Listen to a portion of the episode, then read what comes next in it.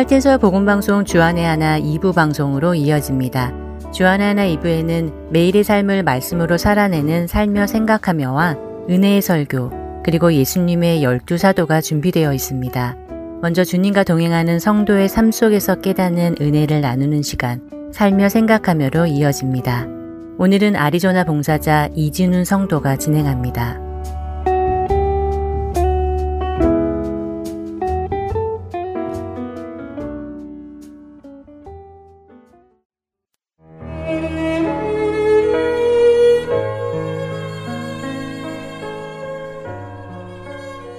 야고보서 2장 1절은 이렇게 시작됩니다. 내 형제들아, 영광의 주 곧 우리 주 예수 그리스도에 대한 믿음을 너희가 가졌으니 사람을 차별하여 대하지 말라. 예수님께서는 이웃과 형제 자매를 자기 자신을 사랑하듯이 하라고 말씀하셨습니다. 그런데 신앙생활을 하며 저는 형제 자매를 사랑하는 것보다는 정죄하는 일이 많았습니다. 스스로를 그리스도인이라고 부르면서도 하나님의 말씀을 따라 살지 않는 사람의 모습이 눈에 띌 때마다 저는 아니, 하나님 믿는 사람이 어떻게 저렇게 하지? 저런 사람은 하나님께 혼이 좀 나야 돼 하며 그들을 정죄했습니다. 사실 그 당시에는 그것이 정죄라는 것을 깨닫지는 못했습니다. 하나님께서 하신 말씀, 내 이웃을 내 몸과 같이 사랑하라 하신 그 말씀을 마음에 품고 살아가려 하면서도 한편으로는 형제 자매를 차별하고 있었던 제 모습을 야고보서 2장 1절의 말씀을 보며 다시 돌아보게 됩니다. 형제 자매를 정죄해오던 제 마음속에서 로마서 14장 4절의 말씀이 하나님의 음성으로 들렸습니다. 남의 하인을 비판하는 너는 누구냐? 하나님께서 꾸짖으셨습니다. 네가 무엇인데 나의 자녀들을 정죄하느냐? 주님의 그 준엄한 꾸짖음을 받고 저는 주님의 자녀들을 정죄하는 일을 멈추었습니다. 그리고 겸손히 형제 자매를 대하는 훈련을 시키셨습니다. 야고보서 2장의 말씀들은 그런 저를 훈련시키시는 말씀들입니다. 왜 우리가 서로를 차별하거나 정죄해서는 안 되는지 설명해 주신 후 야고보서 2장 17절은 우리에게 이렇게 선언합니다. 이와 같이 행함이 없는 믿음은 그 자체가 죽은 것이라. 구원은 행함으로 얻어지는 것이 아니라는 것을 우리 모두는 압니다. 야고보 사도가 야고보서 2장 17절에서 하시는 말씀은 행위로 구원을 얻는다는 말씀이 아니라 이미 믿는 사람들이 어떻게 행해야 하는지를 말씀하시는 것이었습니다. 예수님에 대한 믿음은 그냥 입술로 고백만 하는 것이 아니라 그 감동에, 감사에 행동으로 나타나는 것을 깨닫습니다. 행함이 없는 말로는 형제 사랑을 묻히는 사람의 상태는 죽은 상태인 것을 알려주시는 것입니다. 그리고는 26절을 통해 다시 한번 확인시켜 주십니다. 영혼 없는 몸이 죽은 것 같이 행함이 없는 믿음은 죽은 것이니라. 이 말씀, 생각해보면 참 무서운 말씀이라는 생각이 듭니다. 우리가 아무리 하나님을 사랑하고 예수님을 사랑한다 해도 그 사랑에 가르쳐 주신 행함이 없는 것은 믿음이 없는 것도 아니고 죽었다고 하시니 말입니다. 예수님을 사랑하고 믿는다면 차별이 없어야 합니다. 또한 정죄해서는 안 된다는 말씀이기도 합니다. 그렇게 하기 위해서는 나 자신의 모습을 알고 겸손을 배워야 합니다. 또한 예수님을 사랑하고 믿는다면 행함이 있어야 합니다. 예수님께서는 직접 행함을 보이심으로 우리가 어떻게 행해야 하는지 알려주셨습니다. 여러분과 제가 예수님을 사랑한다면 이제는 행함으로 그 믿음을 증명해야 할 것입니다. 겸손하게 형제 자매를 사랑하는 모습으로 말입니다. 그렇게 되는 우리가 되기를 기도합니다.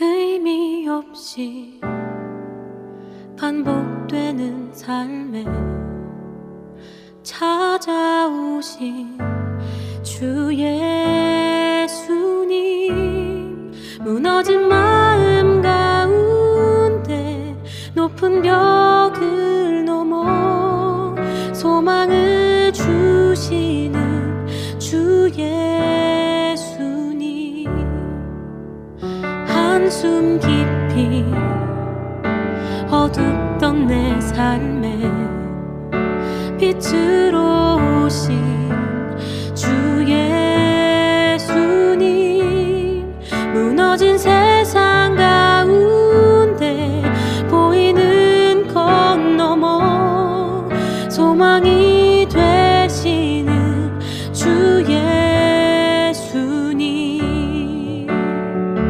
편안함보다 평안을, 성공보다 성령을, 예수로 오는 기쁨과 사랑 나누며 예수를 자랑하며 살아가는 삶이 되길, 말씀에 의지하며 행하는 믿음을 살고,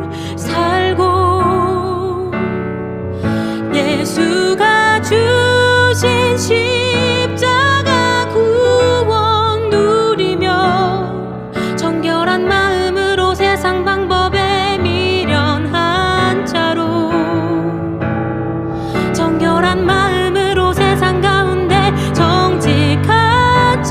정직한 자로 살아가게 하소서.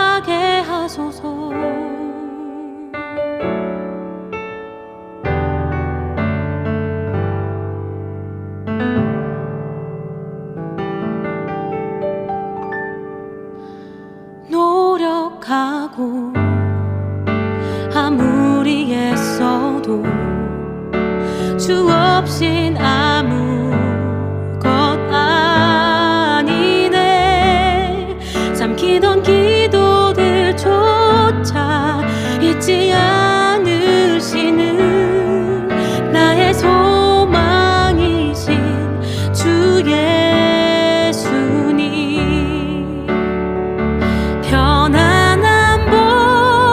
평안을, 성공보다 성령을,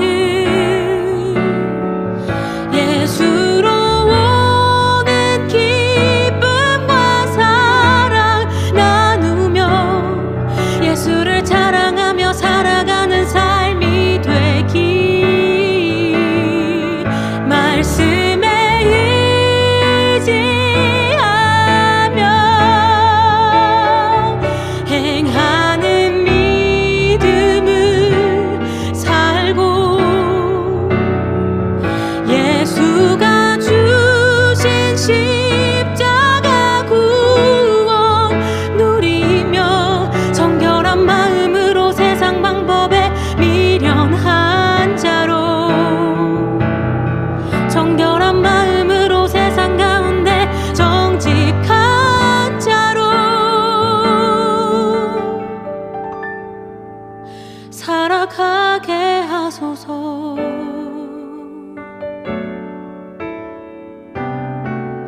살아가게 하소서.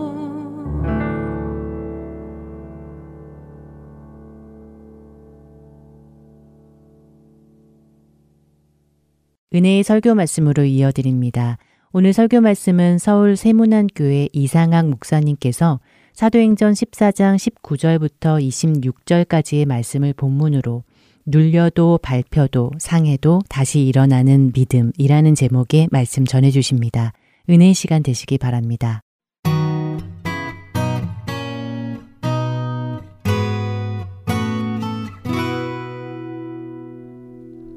하나님께서 오늘 우리에게 주시는 말씀은 사도행전 14장 19절부터 26절까지 말씀입니다. 유대인들이 안디옥과 이고니온에서 와서 무리를 충동하니 그들이 돌로 바울을 쳐서 죽은 줄로 알고 시외로 끌어내치니라. 제자들이 둘러섰을 때 바울이 일어나 그 성에 들어갔다가 이튿날 바나바와 함께 더베로 가서 복음을 그 성에서 전하여 많은 사람을 제자로 삼고 루스드라와 이고니온과 안디옥으로 돌아가서 제자들의 마음을 굳게 하여 이 믿음에 머물러 있으라 권하고, 또 우리가 하나님의 나라에 들어가려면 많은 환난을 겪어야 할 것이라 하고, 각 교회에서 장로들을 택하여 금식 기도하며 그들이 믿는 주께 그들을 위탁하고, 비시디아 가운데로 지나서 밤빌리아에 이르러 말씀을 버가에서 전하고, 아탈리아로 내려가서 거기서 배 타고 안디옥에 이르니, 이곳은 두 사도가 이룬 그 일을 위하여 전에 하나님의 은혜에 부탁하던 곳이라. 아멘. 오래전에 제가 섬겼던 교회에 있는 집사님 한 분이 책을 한 권 저에게 선물했었던 적이 있습니다. 책의 이름이 조선의 가을보리라는 책인데, 구한말 우리 민족의 암울하고 고통스러웠던 시기에 신앙으로 나라를 구해보려고 했던 사람들의 이야기입니다. 농사를 지어보지 않아서 왜 이런 분들을 가을보리라 그럴까? 책의 제목이 명쾌하게 들어오질 않았었는데, 어느 날 겨울 한복판에 들판을 지나면서 그 이유를 알게 되었었습니다. 눈 덮인 들판 한복판에 그 눈을 뜰고 파릇파릇 싹이 돋아나 있었습니다. 보리였습니다. 벼를 수확하고 늦가을에 심겨지지요. 그래서 바람을 이기고 눈을 먹으면서 싹을 틔워서 봄이 되었을 때 만백성들에게 식량을 공급하는 힘이었습니다. 지금은 먹을 것이 풍성해서 보리를 심는 농가가 별로 없습니다만, 옛날에는 이 겨울 찬바람을 이기고 싹 튀어 봄에 알곡을 맺는 이 보리가 춘 공기를 맞아서 힘들어하는 백성들에게는 얼마나 큰 힘이었는지 모릅니다. 비로소 왜 가장 암울하고 앞이 보이지 않는 그 시기에 민족을 신앙으로 일으켜보려고 했던 사람들을 가을보리라고 얘기했는가? 이유를 알게 되었었습니다. 지금 이 바나바와 바울이 생명의 가을보리 역할을 하고 있습니다. 우리가 말이 쉬워서 바울의 1차, 2차, 3차 전도여행이라고 하지, 잘 한번 생각해 보시지요. 지금 누가 이렇게 이방 지역 깊숙한 곳에 복음을 들고 나선 적이 있는 사람이 있습니까? 없지요. 뭘 말하는 것입니까? 지금 이 바나바와 바울은 아무도 가보지 않았던 그 길을 혼자 걸어가는 것입니다. 앞에 가시덤불을 헤치고 가시의 살과 가슴이 찢겨 나가면서까지 이후에 오는 사람들의 길을 만들고 있는 거예요. 그리고는 만백성을 살리는 생명의 싹을 가는 곳곳마다 뿌리고, 또 본인들이 바로 그 싹을 틔우는 작업을 하는 것입니다. 이들은 루스드라에서 복음의 결정적인 진전을 이룰 수 있는 계기를 잡았었습니다. 평생 걷지 못하는 한 사람을 일으켜 세운 것을 보고 루스드라에 있는 사람들이 바나바와 바울을 신처럼 받들었습니다. 하지만 이들은 자신을 하나님의 자리에 앉히는 것을 단호하게 거부했습니다. 그리고 원수가 이 틈을 타고 역사했지요. 유대인들이 이고니온과 비시디오 안디옥에서 이 두 사도들을 추적해 와서는 이 루스드라에 있는 무리들을 총동하여서 결국은 바울을 돌로 치게 됩니다. 그리고 오늘 주신 본문 19절의 중간에 보면 바울은 죽은 줄로 알고 시외로 끌어 내쳐버리게 되죠. 그리고는 20절에 보니까 제자들이 둘러섰다 그랬습니다. 이 지역에서 예수를 믿은 사람들, 누가는 이들을 제자라고 부르는 것입니다.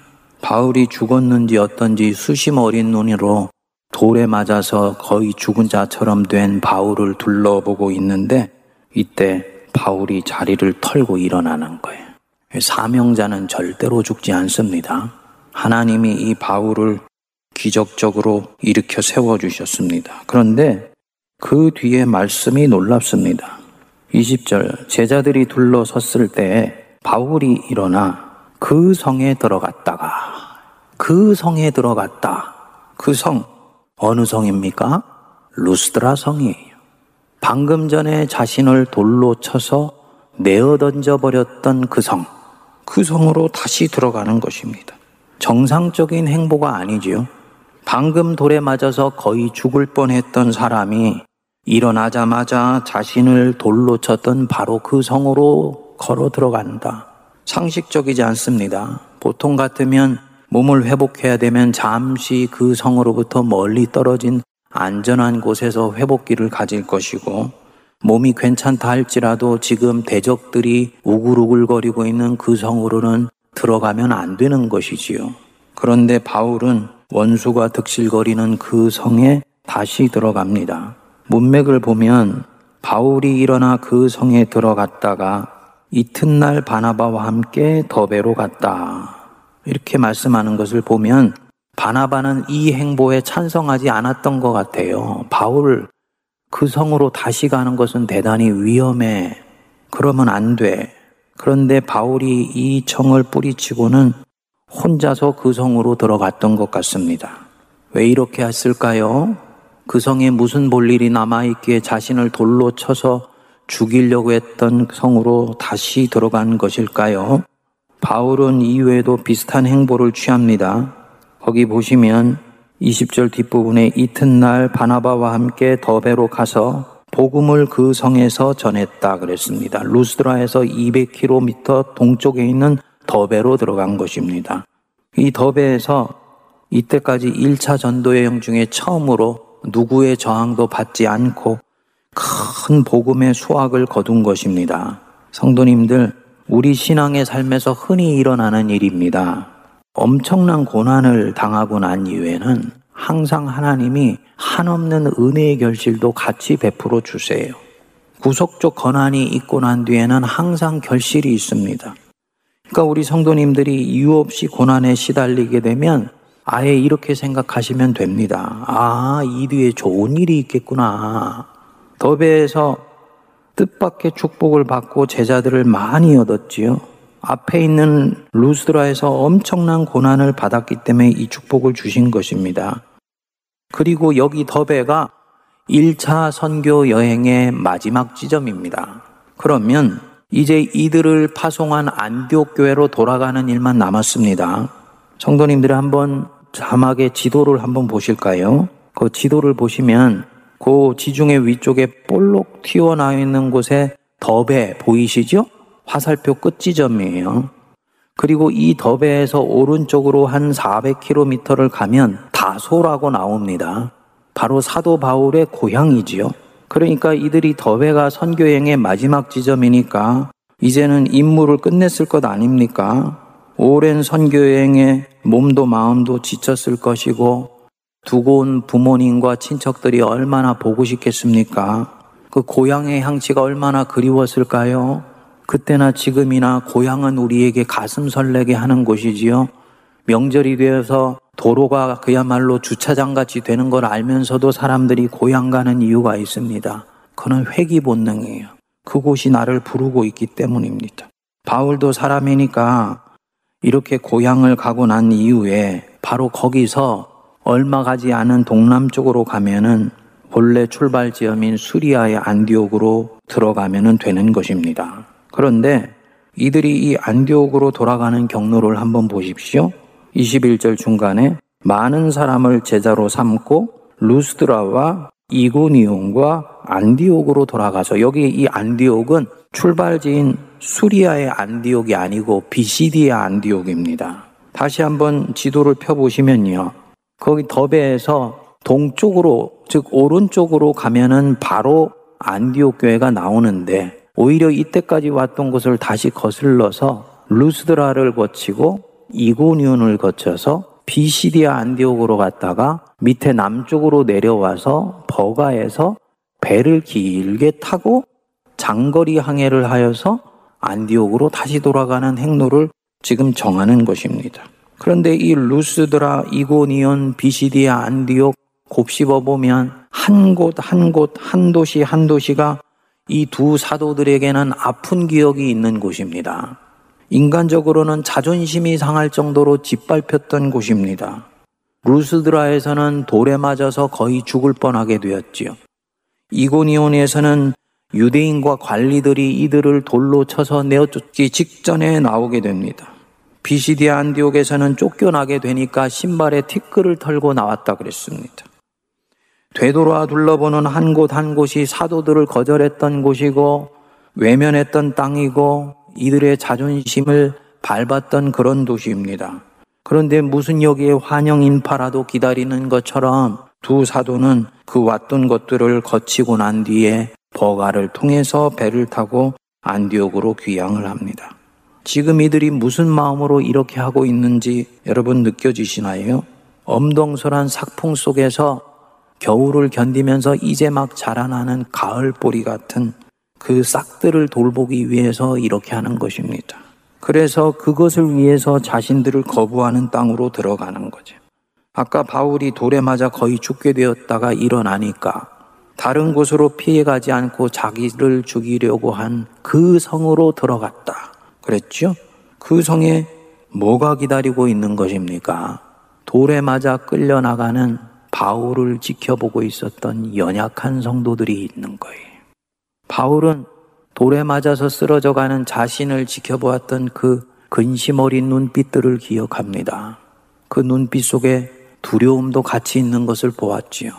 아, 예수를 믿다가 저렇게 될 수도 있는 것이구나. 이 바울을 바라보는 아직 믿음이 연약한 성도들의 두려워하는 눈빛, 무너져 내리는 눈빛, 그 눈빛 두고 다른 곳으로 갈 수가 없는 것입니다. 그래서 사도가 말리는 바나바를 뿌리치고 그날 다시 그 루스드라 성으로 들어간 것입니다. 그리고 그 밤에 그 루스드라 성에 있는 하나님의 양떼들에게 갔겠지요. 내가 무사합니다. 하나님이 나를 살려주셨습니다. 여러분, 믿음에 굳게 서십시오. 당부를 하고 다음날 바나바와 함께 더베로 가는 거예요. 그리고 이 더베에서 다시 동쪽으로 고향 다소를 거쳐서 안디옥으로 바로 돌아가도 되는데 굳이 루스드라와 이고니온과 비시디아 안디옥을 통해 버가를 통해서 안디옥으로 가는 행로를 택합니다. 동일한 이유입니다. 22절을 보면 가는 곳마다 바울이 하는 말씀이 나옵니다.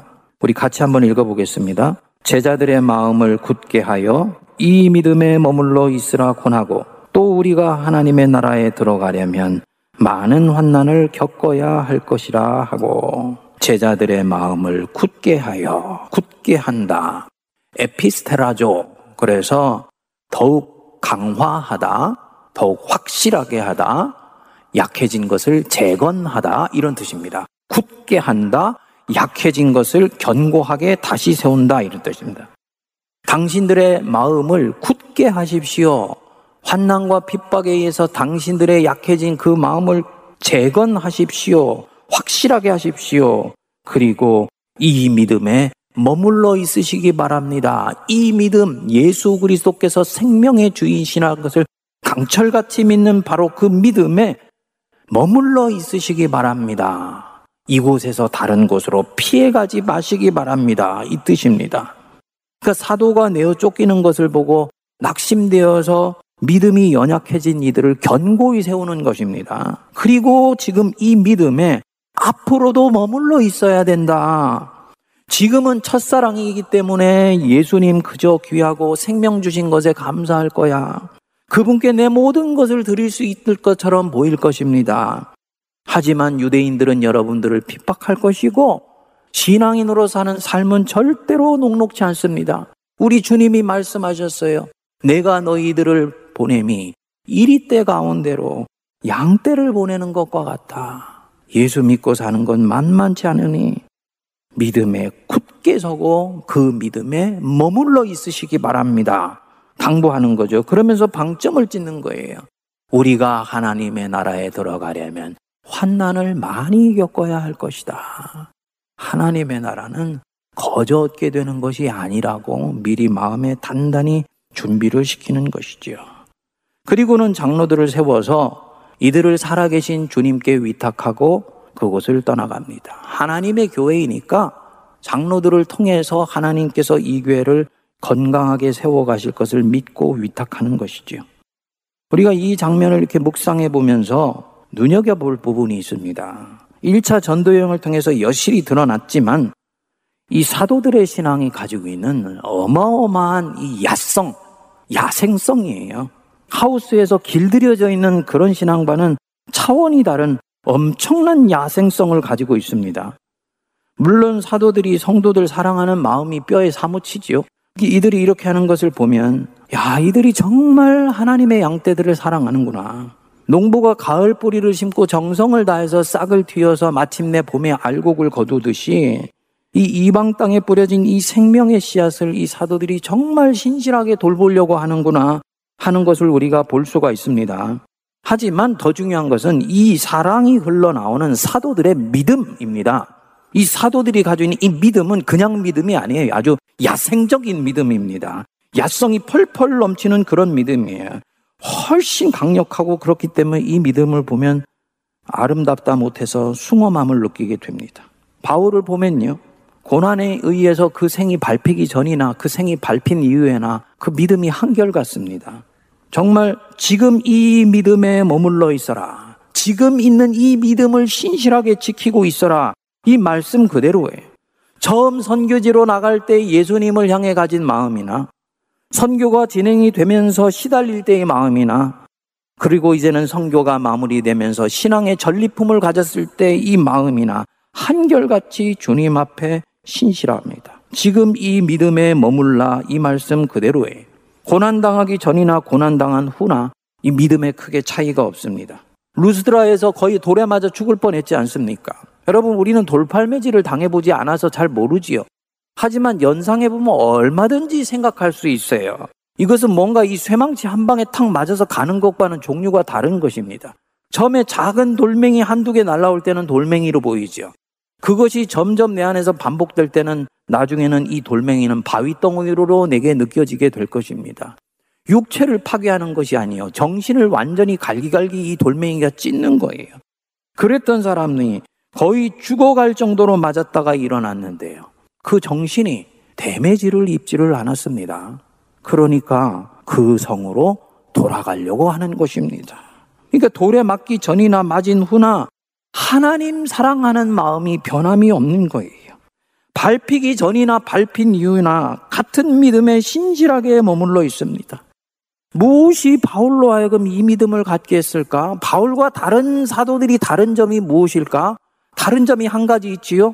바울은요, 다른 사도들보다 받은 사랑이 훨씬 커요. 죄가 깊은 곳에 은혜가 깊다고. 다른 사도들은 50에서 시작했다면 이 바울은 0에서 바닥에서부터 시작한 사람입니다. 자신이 나는 죄인 중에 괴수 같은 자였는데, 그래서 예수님을 알지 못하고 핍박했었는데 우리 예수님이 다메섹 도상에서 나를 구해주시고 살려주셔서 만민에게 복음을 전하는 영광을 허락하셨다. 그러니까 이거 생각하면 불러주신 주님이 너무너무나 감사한 거예요. 그러니까 고난에 의해서 육신이 밟히기 전이나 밟히고 난 이후에나 주님 향한 마음이 한결같은 것입니다. 가만히 보면 이 바울 자신이 엄동설안에 생명을 튀어서 만백성을 먹이는 가울보리 같은 존재지요. 이 보리가 참 재밌는 것이요, 농사를 지어보거나 시골에 사신 분들은 아시겠습니다만 씨를 뿌리고 난 뒤에 이 농부가 보리를 가만두지를 않습니다. 한겨울이 닥치기 전에 농부가 발로 보리를 꾹꾹 밟아요. 그냥 두면 찬 공기 때문에 이 보리가 얼어 죽는 거예요. 그러니까 이를 알고 있는 농부는 발로 보리를 꾹꾹 밟아서 땅속에 박아 넣는 거지요. 그만큼 생명이 자라나는 것입니다. 곰곰이 보면 농부 대신 하나님이 보리알된 우리 자신을 다루시는 것과 굉장히 유사합니다. 꾹꾹 고난 속에서 밟아 넣어서 생명이 자라가게 하시고 강하게 하시는 것입니다. 이 이치를 모르는 보리는 농부가 밟는 순간 얘기할 것입니다. 아야, 아파. 왜 나를 자꾸 밟아 넣는 것이야? 라고 생각을 할 것입니다. 하지만 밟히는 만큼 이 생명력이 강해지는 거예요. 바울이 바로 이런 가을보리 같은 믿음을 가진 것입니다. 고난에 밟히고 난 뒤에 더욱 강해지는 믿음. 저는 정말 우리가 추구해야 되는 믿음이라고 믿습니다. 고난이 정말 사람을 강하게 만드냐? 고난당한 것이 내게 유익이라 이로 인하여 내가 주의 율례와 법도를 배우게 되었나이다. 고난당하고 난 뒤에 내가 주의 말씀을 지키나이다. 이것은 고난을 이기고 승화시킨 사람이 할 수 있는 찬양이에요. 신앙의 리얼리티로 들어가 보면요, 많은 사람들이요, 고난 속에서 솔직히 말씀드리면 인격이 왜곡됩니다. 기가 꺾입니다. 고난 당하기 전에 가지고 있었던 이 야성적인 믿음들이요, 풀이 팍 죽어버립니다. 다시 회복되는데 엄청난 시간이 걸려요. 많은 경우는 영원히 회복되지 못하는 경우도 속상하지만 있습니다. 믿는 것이 다 그런 것이지 라고 얘기하는 성도를 저는 너무너무나 많이 봤어요. 그만큼 고난 뒤에 강해지는 믿음이 맞는 말씀이지만 지키기 쉽지 않은 말씀인 거지요. 하나님의 뜻이라고 여겨서 선한 결정을 내려서 첫 발걸음을 내딛었어요. 하지만 상황은 절대로 내가 원하는 대로 진행되지 않습니다. 하나님 뜻대로 바르게 결정했으니까 주님이 시온의 대로를 열어주시고 포장대로 깔아주시고 앞에 있는 자갈도 치워주시고 돌짝밭도 다 으깨주셔야 될 것 같은데 하나님은 그렇게 하시는 분이 아니세요. 헤쳐나가는 한 걸음 한 걸음 믿음의 바른 결정을 내린 그 사람이 하도록 하세요. 성도님들 지금 1차 이 전도 여행이 이들이 파송받아서 여기까지 왔는데 26절에도 나오지만 안디옥 교회가 이들을 파송할 때 어떻게 파송했습니까?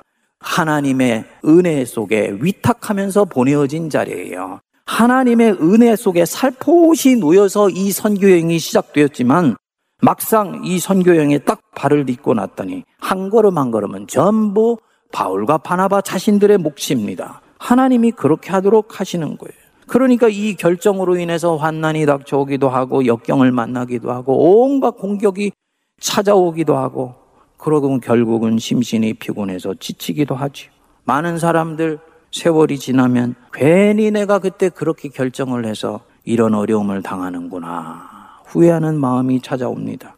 인간이 연약하기 때문에 이런 마음이 드는데 원수가 이러한 후회하는 마음을 우리 속에 툭 집어넣어 준 것입니다. 일제시대 때나 군사독재 때 저항하는 사람을 잡으면 고문을 하지 않았습니까? 일부러 인간적인 모욕을 주면서 지은 죄보다도 더 심하게 다룬다 그럽니다. 왜냐? 그러면 이 사람은 겁에 질려서 두 번 다시 저항할 생각을 하지를 못하는 거예요. 원수가 우리를 이렇게 다루려고 그럽니다. 그러면 두 번 다시 하나님의 뜻대로 살겠다는 생각은 꿈에도 꾸지를 못하게 하는 것입니다. 지금 내가 이런 상황에 경계선에 와 있다 한다면 오늘 말씀을 꼭 기억하십시오. 마음을 굳게 하여 너희의 흩어진 마음을 재건하여 그 믿음에 머물러 있어라. 처음 네가 출발할 때 가졌던 바로 그 믿음, 첫사랑의 믿음, 그 믿음에 머물러 있어라. 이런 것이 아니더라도 인생에 불어닥친 환난으로 인해서 우리가 흔들리는 때가 있어요. 이 환난에 한창 시달리고 나면 신앙의 기가 팍 꺾입니다. 야생성이 없어져 버리는 거예요. 어떻게 해야 되냐? 말씀으로 자기 자신의 연약한 믿음을 에피스테라조, 재건하여서 견고하게 세우는 수밖에 없습니다. 마음을 굳게 하여 처음 믿음에 머물러 있도록 의지를 발동해야 되는 거예요. 절대로 뒤로 물러나면 안 됩니다. 마음이 움츠러들면 안 돼요. 그러면 원수는 기뻐하고 하나님은 슬퍼하세요. 내가 지금 물러나고 있네? 움츠러들고 있네? 라고 생각되는 순간 우리 주님이 나를 바라보시면서 슬퍼하시고 있다는 것을 떠올리셔야지 됩니다. 히브리서 10장 38절에 이런 상황을 놓고 말씀했지요. 나의 의인은 믿음으로 말미암아 살리라. 또한 뒤로 물러가면 내 마음이 그를 기뻐하지 아니하리라 하셨느니라. 뒤로 물러나지 마. 나 여호와가 물러나는 너를 기뻐하지 않아. 라고 말씀하는 거예요. 바울은 자신을 밟았던 그 도시로부터 절대로 물러나지 않습니다. 도망가지 않습니다. 자신을 위해서 생명을 주신 예수님을 대하는 마음이 아니라고 보는 것입니다. 그러니까 이 바울은 고난에 발표도 더욱더 강하게 일어나서 그 믿음에 신실하게 머물러 있는 것입니다. 성도님들, 누가 예수 믿으면 편하다 그럽니까? 그건 맞는 말 아니에요. 예수 제대로 믿으면 편하지 않습니다. 물론 마음은 편해요. 이 주님이 주시는 독특한 은혜입니다. 하지만 육신은 그때부터 없던 고난도 찾아와서 내 집 문 앞을 두드리는 거예요. 그런데 그것 때문에 내 인생이 주저앉거나 쓸려가 버리는 경우는 절대로 없습니다. 말씀을 묵상하면서 제가 25살에 예수님 믿고 난 뒤에 지금까지 왔던 신앙의 흔적들을 되짚어보게 되었는데요. 참 험악한 세월들을 한 차례씩 많이 겪었더라고요. 그런데 돌이켜보면 주님이 기가 막힐 만한 웅덩이에서 그때마다 건져내어 주셨어요. 주님이 나와 함께 하시기 때문인 거지요. 우리 주님이 발표도 뒤로 물러나지 않고 하나님 바라보는 사람 너무너무나 기뻐하세요. 밀착해야 하시기 시작하십니다. 그래서 시편 23편 4절에 보면 내가 사망의 음침한 골짜기로 다닐지라도 해를 두려워하지 않을 것은 뭐라 그랬습니까? 주께서 나와 함께 하시기 때문이다. 내가 사망의 음침한 골짜기를 다닌다. 4절에는 이렇게 말씀을 했는데 1절 2절에는 보면 여호와는 나의 목자시니 내게 부족함이 없으리로다. 그가 나를 쉴만한 물가로 인도한다. 마치 예수님 믿는 사람은 그 인생이 꽃길 같고 평탄한 길 같고 시온의 대로로 다니는 사람처럼 시편 23편이 시작하는데 거기 중간에 가면서 사망의 음침한 골짜기를 내가 한 차례씩 내던져지는 때가 분명히 있다. 그런데 내가 그곳에서 해를 두려워하지 않는다. 이유가 뭡니까? 주께서 나와 함께 하시기 때문이다. 평탄한 물가에 있을 때보다 사망의 음침한 골짜기로 다닌 것 같을 때 우리 주님이 나를 밀착해서 돌보시는 걸 믿으시기 바랍니다. 뭐라 그러냐면요. 그 뒤에 주의 지팡이와 막대기가 나를 안전하게 보위하시나이다. 마음을 강하게 해서 지금 하나님이 내게 주신 그 믿음에 머물러 있으시기 바랍니다. 주님이 나와 함께 하셔서 이 환난 넘어가게 해주십니다. 언더우드 선교사가 그 믿음에 머물라 이 믿음을 가졌던 분이세요. 1885년 4월 5일에 언더우드 선교사와 그리고 남감리에 소속되어 있는 아펜젤러 선교사 부부가 제물포항에 도착을 하게 됩니다. 부활절 날이었어요. 선교 역사상 처음으로 감리교와 장로교 선교사가 함께 조선 땅에 들어온 것입니다. 교회사에서는 누가 먼저 땅에다 발을 내딛었나 놓고 막 논쟁을 합니다. 아펜젤러냐 언더우드냐 이거에 따라서요 감리교가 먼저냐 장로교가 먼저냐 결정되는 거예요. 누구였겠습니까? 아펜젤러의 부인이 제일 먼저 발을 내딛었어요. 왜냐면요 레이디 퍼스트였기 때문이에요. 이 감리교에서는 이걸 놓고 자기들이 먼저 나왔다 그러는데 꼭 그런 건 아닌 거지요. 어쨌든 아펜젤로는 제물포 도착한 즉시로 본국의 상황을 알리면서 이렇게 소감을 밝혔습니다. 우리는 부활주일에 여기 왔습니다. 이날의 죽음의 철창을 부수신 주님께서 이 백성을 얽매고 있는 사슬을 끊으시고 이제 그들로 하나님의 자녀들이 얻는 빛과 자유를 누리게 하소서. 하나님이 자신들을 통해서 이 조선 땅에서 하실 일들을 생각하면서 얼마나 가슴이 설레고 소망에 부풀었을까요? 그런데 연이어서 싸늘한 소식이 들려온 것입니다. 지금 갑신정변의 여파로 서울의 분위기가 외국인들에게 절대로 호의적이지 않다. 지금 서울로 들어오면 안 된다라는 그런 전보가 온 것입니다. 결국 아펜젤러 부부는 이 권고를 듣고 잠시 일본으로 돌아가 기회를 엿보다가 나중에 들어오게 됩니다. 근데 언더우드는 그 소식을 듣고도 아랑곳하지 않고 원래 계획을 따라서 3일 동안을 서울로 들어와서 진격해버리는 거예요. 저는 진격이라는 표현을 쓰고 싶습니다. 그리고는 의류 선교사인 알렌이 세운 제중원에서 교사로 섬기면서 첫 선교사 사역을 시작을 합니다. 뭐냐? 마음을 굳게 하여 그 믿음에 머물라. 이 말씀 내려온 거예요. 조선 땅으로 가라신 그 말씀 받은 그 믿음에 굳게 머물러서 그냥 서울로 진격을 해버린 것입니다. 언더우드는 죽을 때까지 처음 부름받은 그 믿음에 머물러 있었던 사람이에요. 자신을 이 조선 땅으로 보내신 하나님에 대한 그 믿음에 머물러 있었어요. 한국에 와서 그리스도의 복음을 전하는 것뿐만이 아니고 풍전 등화 같은 위기를 겪는 조선을 구하기 위해서 조선의 근대화와 개화에 전심전력을 다합니다. 한때는 일본으로부터 고종 황제를 지키기 위해서 스스로 호위무사를 자처하고 나서게 됩니다. 다른 누구보다도 조선 사람이 가졌던 이 정열과 순수함을 사랑했다고 그럽니다. 그는 늘 예언처럼 말했대요. 지금은 이 조선이 아시아의 초라한 나라에 불과하지만 언젠가 조선은 크리스찬 코리아가 될 것이다. 그리고 그때는 중국이나 일본보다 더 강력한 힘으로 세계의 복음을 전하는 그런 날이 반드시 오게 될 것이다. 정말 그의 예언이 오늘날 실현이 되었지요. 그리고 1916년 10월 20일 아틀란타 시티에서 57세 이른 나이로 소천을 하게 됩니다. 25살의 청년으로 이 땅을 밟은 이래로 32년째 되는 해였습니다. 연희 전문학교를 세우는데 너무나 많은 에너지를 쏟아부어서 한국과 미국을 몇 차례를 왔다 갔다 하다가 그만 돌이킬 수 없는 병이 걸린 것입니다. 그는 임종 직전까지도 한국으로 돌아가고 싶다고, 나는 한국에서 인생을 마무리하고 싶다고 그렇게 주변 사람들에게 말했다 그럽니다.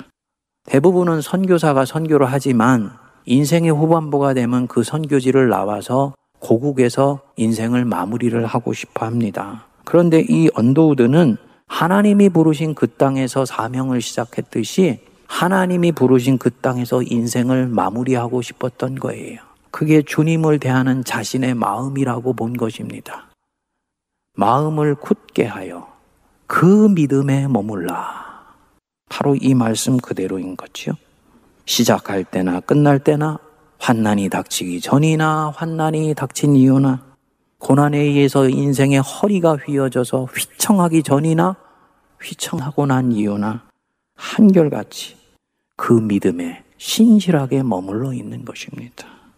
무엇보다도 성도들 한 사람 한 사람이 인생을 흔들어 놓으며 우리를 한 차례 꺾어지도록 만드는 이 원수의 코로나 속에 있는 술책에 넘어가지 않고 이 코로나 속에 있는 겨울바람을 넉넉히 이겨내어서 마침내 그 겨울을 이기고 싹을 틔워서 봄이 되었을 때 만백성들 굶어 죽어가는 가운데 영혼의 식량을 공급하는 가을 보리 같은 우리 모든 성도들 되시기를 주님의 이름으로 축복드립니다.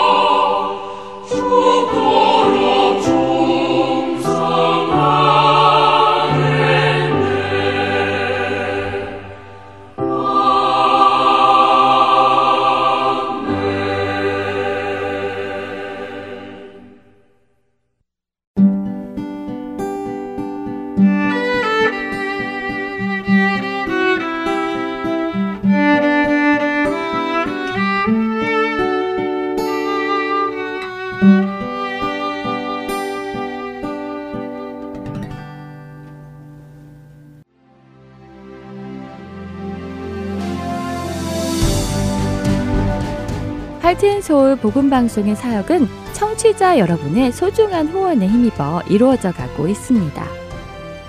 매월 정기적인 후원은 저희 사역을 계획하고 추진해 나가는 데 기초가 됩니다. 홈페이지 www.heartandseoul.org로 접속하셔서 참여하기를 눌러 은행 자동이체와 크레딧카드로 매달 정기적으로 후원하실 수 있습니다. 어카운트 셋업에 도움이 필요하신 분들은 602-866-8999로 전화주시면 도와드리겠습니다. 여러분의 기도와 후원으로 예수님의 생명의 말씀이 필요한 곳에 전달됩니다.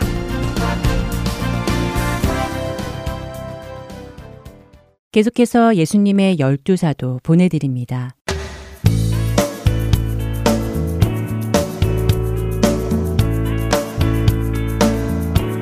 할텐솔 복음방송 청취자 여러분 안녕하세요. 예수님의 열두 사도의 김영일 목사입니다. 오늘은 예수님의 열두 사도 7번째 시간으로 사도 마태에 대해서 함께 배우도록 하겠습니다. 마태의 본래 이름은요 레위입니다.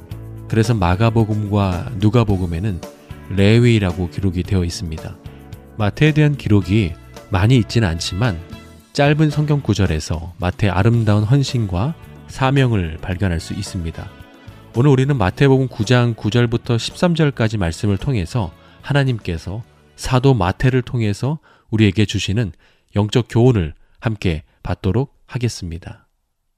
첫 번째, 우리는 물질주의에서 영적 가치로의 전환이 필요합니다. 로마가 이웃 나라를 정복하면요, 가장 먼저 했던 것이 그 나라에 거주하는 사람 중에서 세금을 거둘 세리를 뽑는 것이었습니다. 그런데 세리를 어떻게 선발하느냐? 오늘날로 말하면요, 입찰제와 비슷합니다. 예를 들어서 내가 1년 동안 이 동네에서 세금을 얼마나 거둘 것인지 써서 제출하는 것입니다. 그리고 가장 큰 금액을 쓴 사람을 세리로 선발했습니다. 어떤 사람이 제가 이 동네에서 1년 동안 10만 불의 세금을 걷겠습니다 라고 최고액을 써내면 그 사람이 이제 세리가 되는 것입니다. 그리고 10만 불을 미리 로마 정부에 선납합니다. 선납하고 나면요, 그 후에 세리가 그 동네에서 세금을 얼마나 거두는지에 관해서는 로마 정부가 간섭을 하지 않았습니다. 로마는 세금을 중요시 여겼기 때문에 조세 저항에 대해서는 크게 엄벌로 다스렸습니다. 그래서 세리들은 막강한 로마 정부를 등에 업고 동족의 피를 빨아먹는 일을 했습니다. 당시 세리들은요, 3.5%에서 최대 15%까지의 세금을 거두었습니다. 그리고 한 동네에 악독한 세리가 배정되면 그 세리는 매길 수 있는 모든 품목마다 최대치의 세금을 거두었습니다. 세리들은 로마 정부에 선납한 돈에 몇 배가 되는 수익을 얻기 위해서 아주 잔인할 정도로 세금을 거둬들였습니다. 세리 마태의 주 무대는요, 가버나움이었습니다. 가버나움은 다메섹에서 예루살렘으로 짐을 싣고 가는 사람들이 지나가야 하는 곳으로서 마태는 짐을 가득 싣고 가는 사람들을 멈춰 세우고 짐을 샅샅이 살펴본 후에 품목마다 과도한 세금을 부과했을 것입니다. 그리고 가버나움에 살던 베드로, 안드레, 야고보, 요한도 마태에게 세금을 냈을 가능성이 큽니다. 당시 세리들은요, 유대인이었지만 유대 공동체에서 죄인으로 낙인 찍혔기 때문에 유대인의 회당에 모임을 가질 수가 없었습니다. 또한 어떤 사건을 목격했어도 재판에서 증인으로 채택되지 못했습니다. 당시 사람들은요, 세리를 사기꾼, 믿을 수 없는 사람이라고 생각했기 때문입니다. 그런데 마태가 동족 유대인들로부터 이런 비난을 받음에도 불구하고 세리가 되고자 했던 이유는 바로 많은 돈을 벌 수 있었기 때문입니다. 마태의 본래 이름은요, 레위이고 그 레위의 뜻은 연합하다입니다.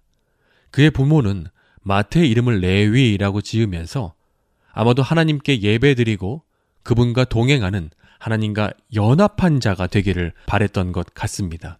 그러나 어떤 이유에서든지 모르겠지만 그는 동족의 피를 빨아먹는 세리로 전락하게 되었습니다. 레위 지파는 제사장으로서 하나님께 예배를 드리며 하나님과 연합하는 사람이었으나 레위 마태는 하나님과 연합하지 않고 돈과 연합한 사람이었습니다. 그런데 그때 예수님께서 마태가 있는 곳을 지나가셨습니다. 9절 상반절입니다. 예수께서 그곳을 떠나 지나가시다가 마태라 하는 사람이 세간에 앉아 있는 것을 보시고 이르시되 나를 따르라. 예수님이 마태를 부르셨습니다. 그런데 예수님의 부르심에 이상한 상황이 펼쳐졌습니다. 9절인데요. 예수께서 그곳을 떠나 지나가시다가 마태라 하는 사람이 세간에 앉아 있는 것을 보시고 이르시되 나를 따르라 하시니 일어나 따르니라. 예수님께서 마태에게 나를 따르라 부르시자 마태가 즉시 일어나 예수님을 따랐습니다. 어디에서 일어났을까요? 이를 보고 있던 책상에서 일어난 것입니다. 그의 책상에는 여러 장부들이 있었을 것입니다. 내가 돈을 받아야 할 사람들의 목록이 적힌 장부들, 그리고 로마 정부에 선납한 후 내가 세금을 거두면 차액이 얼마나 되는지 계산한 메모들이 적힌 장부도 있었을 것입니다. 이 책상에 쌓여 있는 장부들은 그동안 마태가 사람들로부터 받은 지독한 비난을 참으면서도 살 수 있게 했던 원동력이었습니다. 마태가 추구했던 삶의 가치, 바로 물질주의였습니다. 그런데 예수님께서 나를 따르라 부르시자 그가 그 책상에서 일어나, 물질주의에서 일어나 예수님을 따라갔습니다. 당시에 세리가 되는 것은요, 쉬운 게 아니었습니다. 수학도 잘해야 했고 아랍어, 헬라어, 히브리어 이렇게 세 가지 언어를 해야 했다라고 합니다.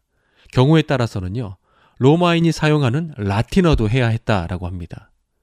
그렇게 노력해서 올라간 그 세리의 자리인데 누구보다도 마태가 얼마나 힘들게 이 세리가 됐는지 잘 알 것입니다. 또한 계산이 정확하고 빨랐던 마태가 내가 지금 이 자리에서 박차고 일어나면 후에 어떻게 될지 그 정도 계산하지 못했을까요? 그런데 왜 그가 돈이 보장된 이 책상을 박차고 일어났을까요? 마태복음을 보면요, 다른 복음서에는 기록되어 있지 않은 오직 마태복음에만 기록된 예수님의 비유가 등장합니다. 바로 밭에 감추어진 보화에 대한 비유입니다. 어떤 소작농이 밭을 가는데요, 갑자기 뭐가 툭 걸렸습니다. 뭐지? 하고 땅을 파니까 거기에 보화가 있는 큰 상자가 발견된 것입니다. 당시에는 은행도 제대로 있지 않고 전쟁도 자주 일어났기 때문에 귀중품을요, 밭에 감추어 놓았습니다.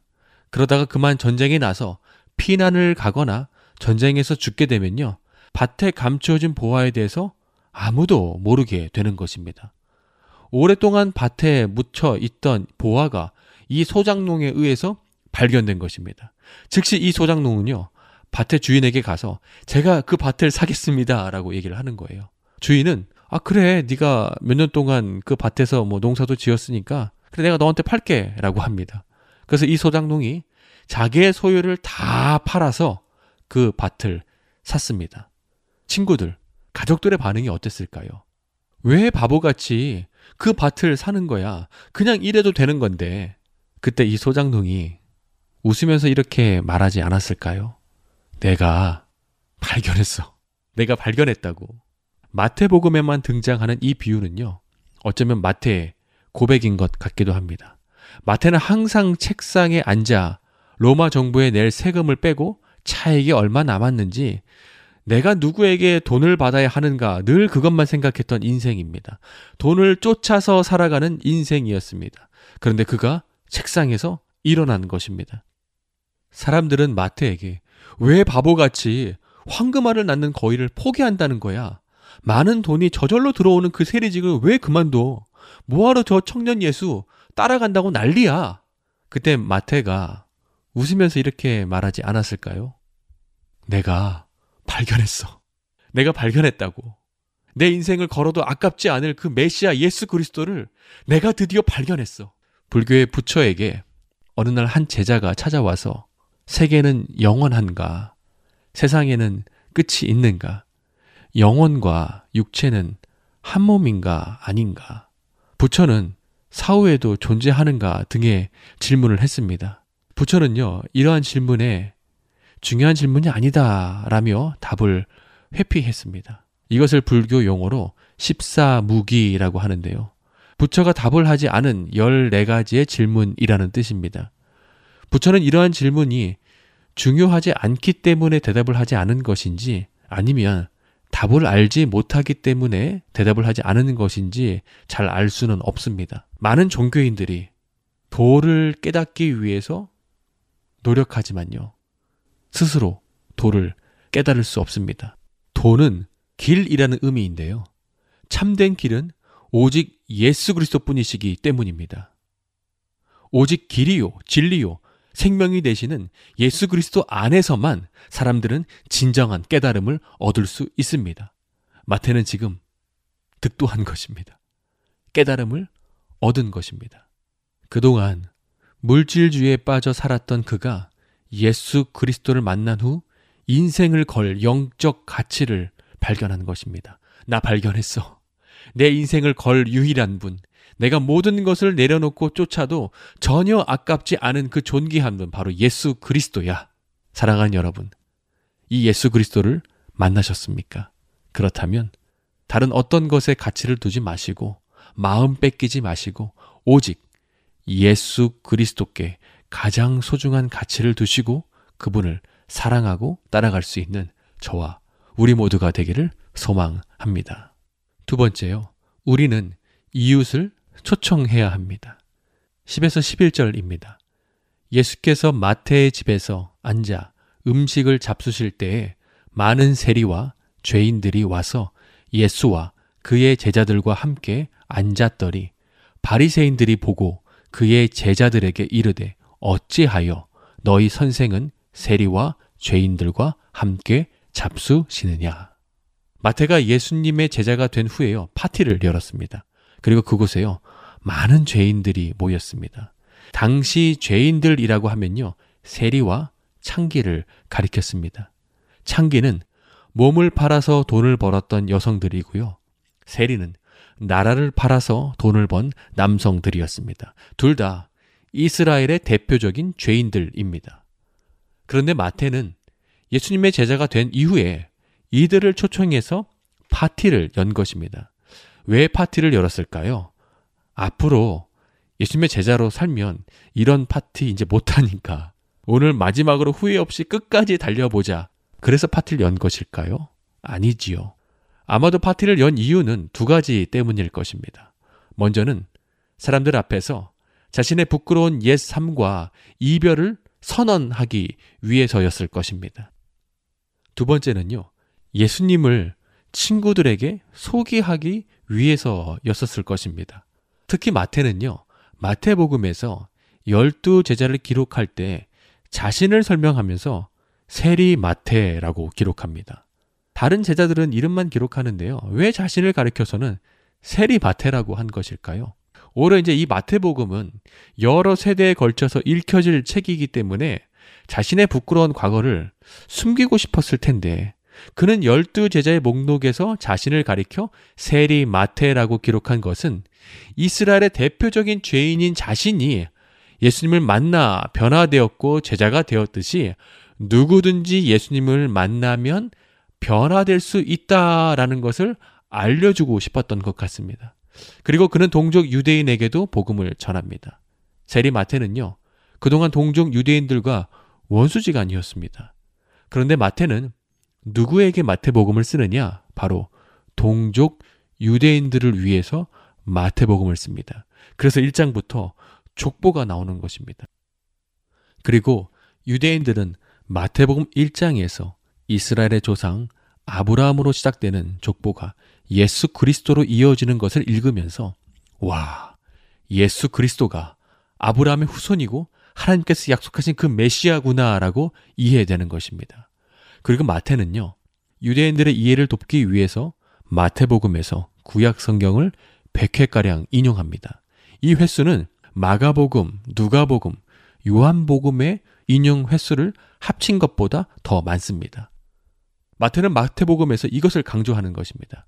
구약의 예언이 예수 그리스도를 통해서 성취되었어. 예수님이 메시아야.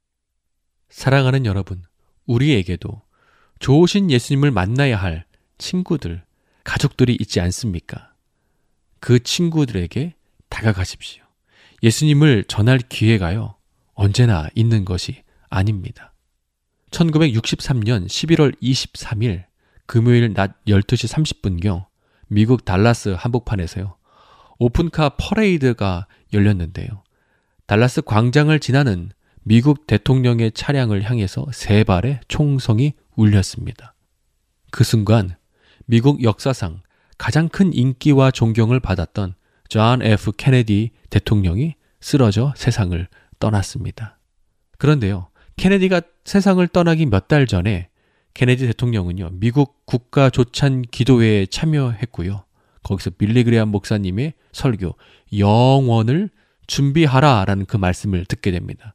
근데 그 설교에 감동을 받은 케네디 대통령은요, 조찬 기도회 후에 빌리 그레이엄 목사님에게 찾아가서 잠시 좀 백악관으로 가서 설교에 대해서 좀 더 이야기를 할 수 있겠느냐라고 청했습니다. 그런데 그때 빌리 그레이엄 목사님이 감기가 걸리셔서요, 제가 대통령에게 감기 바이러스를 옮기고 싶지 않습니다.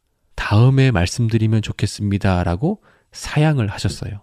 그런데 케네디 대통령이 총에 맞고 쓰러졌다라는 뉴스를 접한 빌리 그레이엄 목사님께서 몇 달 전에 백악관에 가서 좀 더 이야기를 할 수 없겠느냐라고 간청했던 그 케네디 대통령의 애절한 얼굴이 떠올랐다라고 합니다.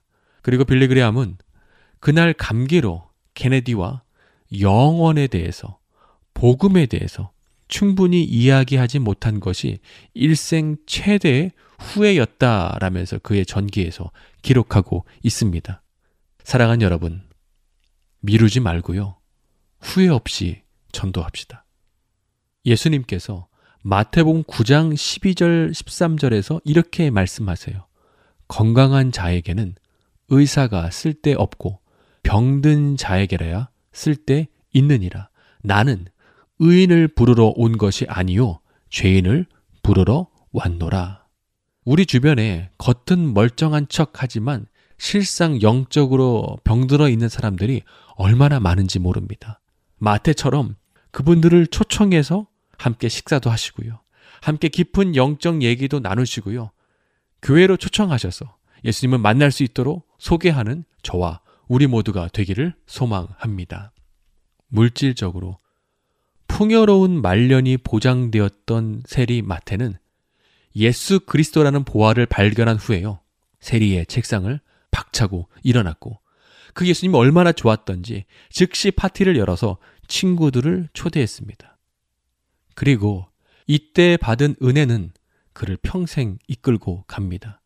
그래서 그는 말년에 에티오피아까지 가서요, 예수님을 전했고 그곳에서 도끼와 창으로 순교했다라고 전해집니다.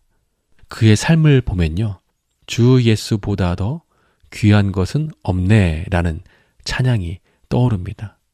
사도 마태의 삶처럼 우리도 주 예수보다 더 귀한 것은 없습니다라고 고백하고 그 귀한 주님을 위해 살아갈 수 있는 저와 우리 모두가 되기를 소망합니다.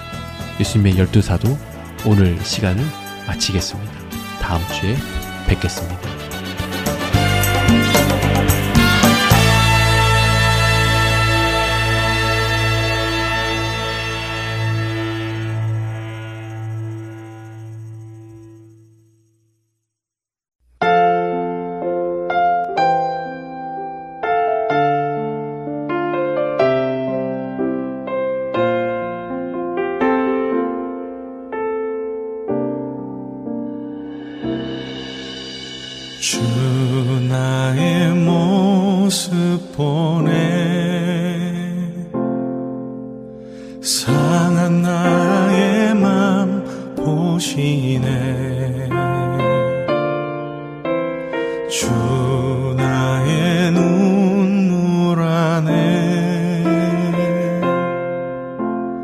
홀로 울던 맘 아시네.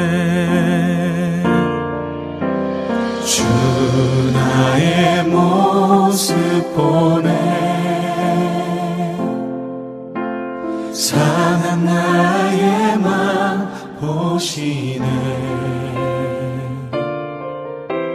주 나의 눈물 안에 홀로 울던 맘 아시네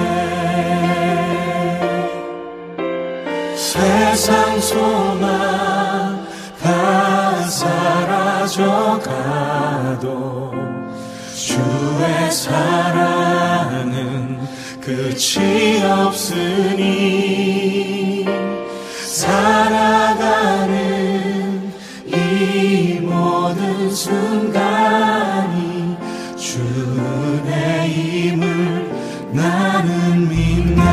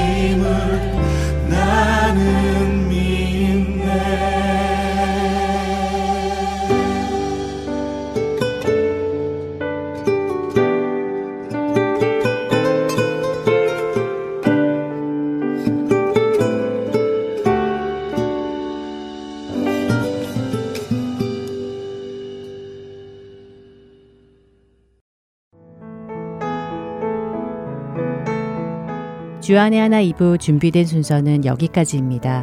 계속해서 주안의 하나 3부로 이어집니다. 주님의 말씀을 더 알아가는 시간 되시기 소망합니다.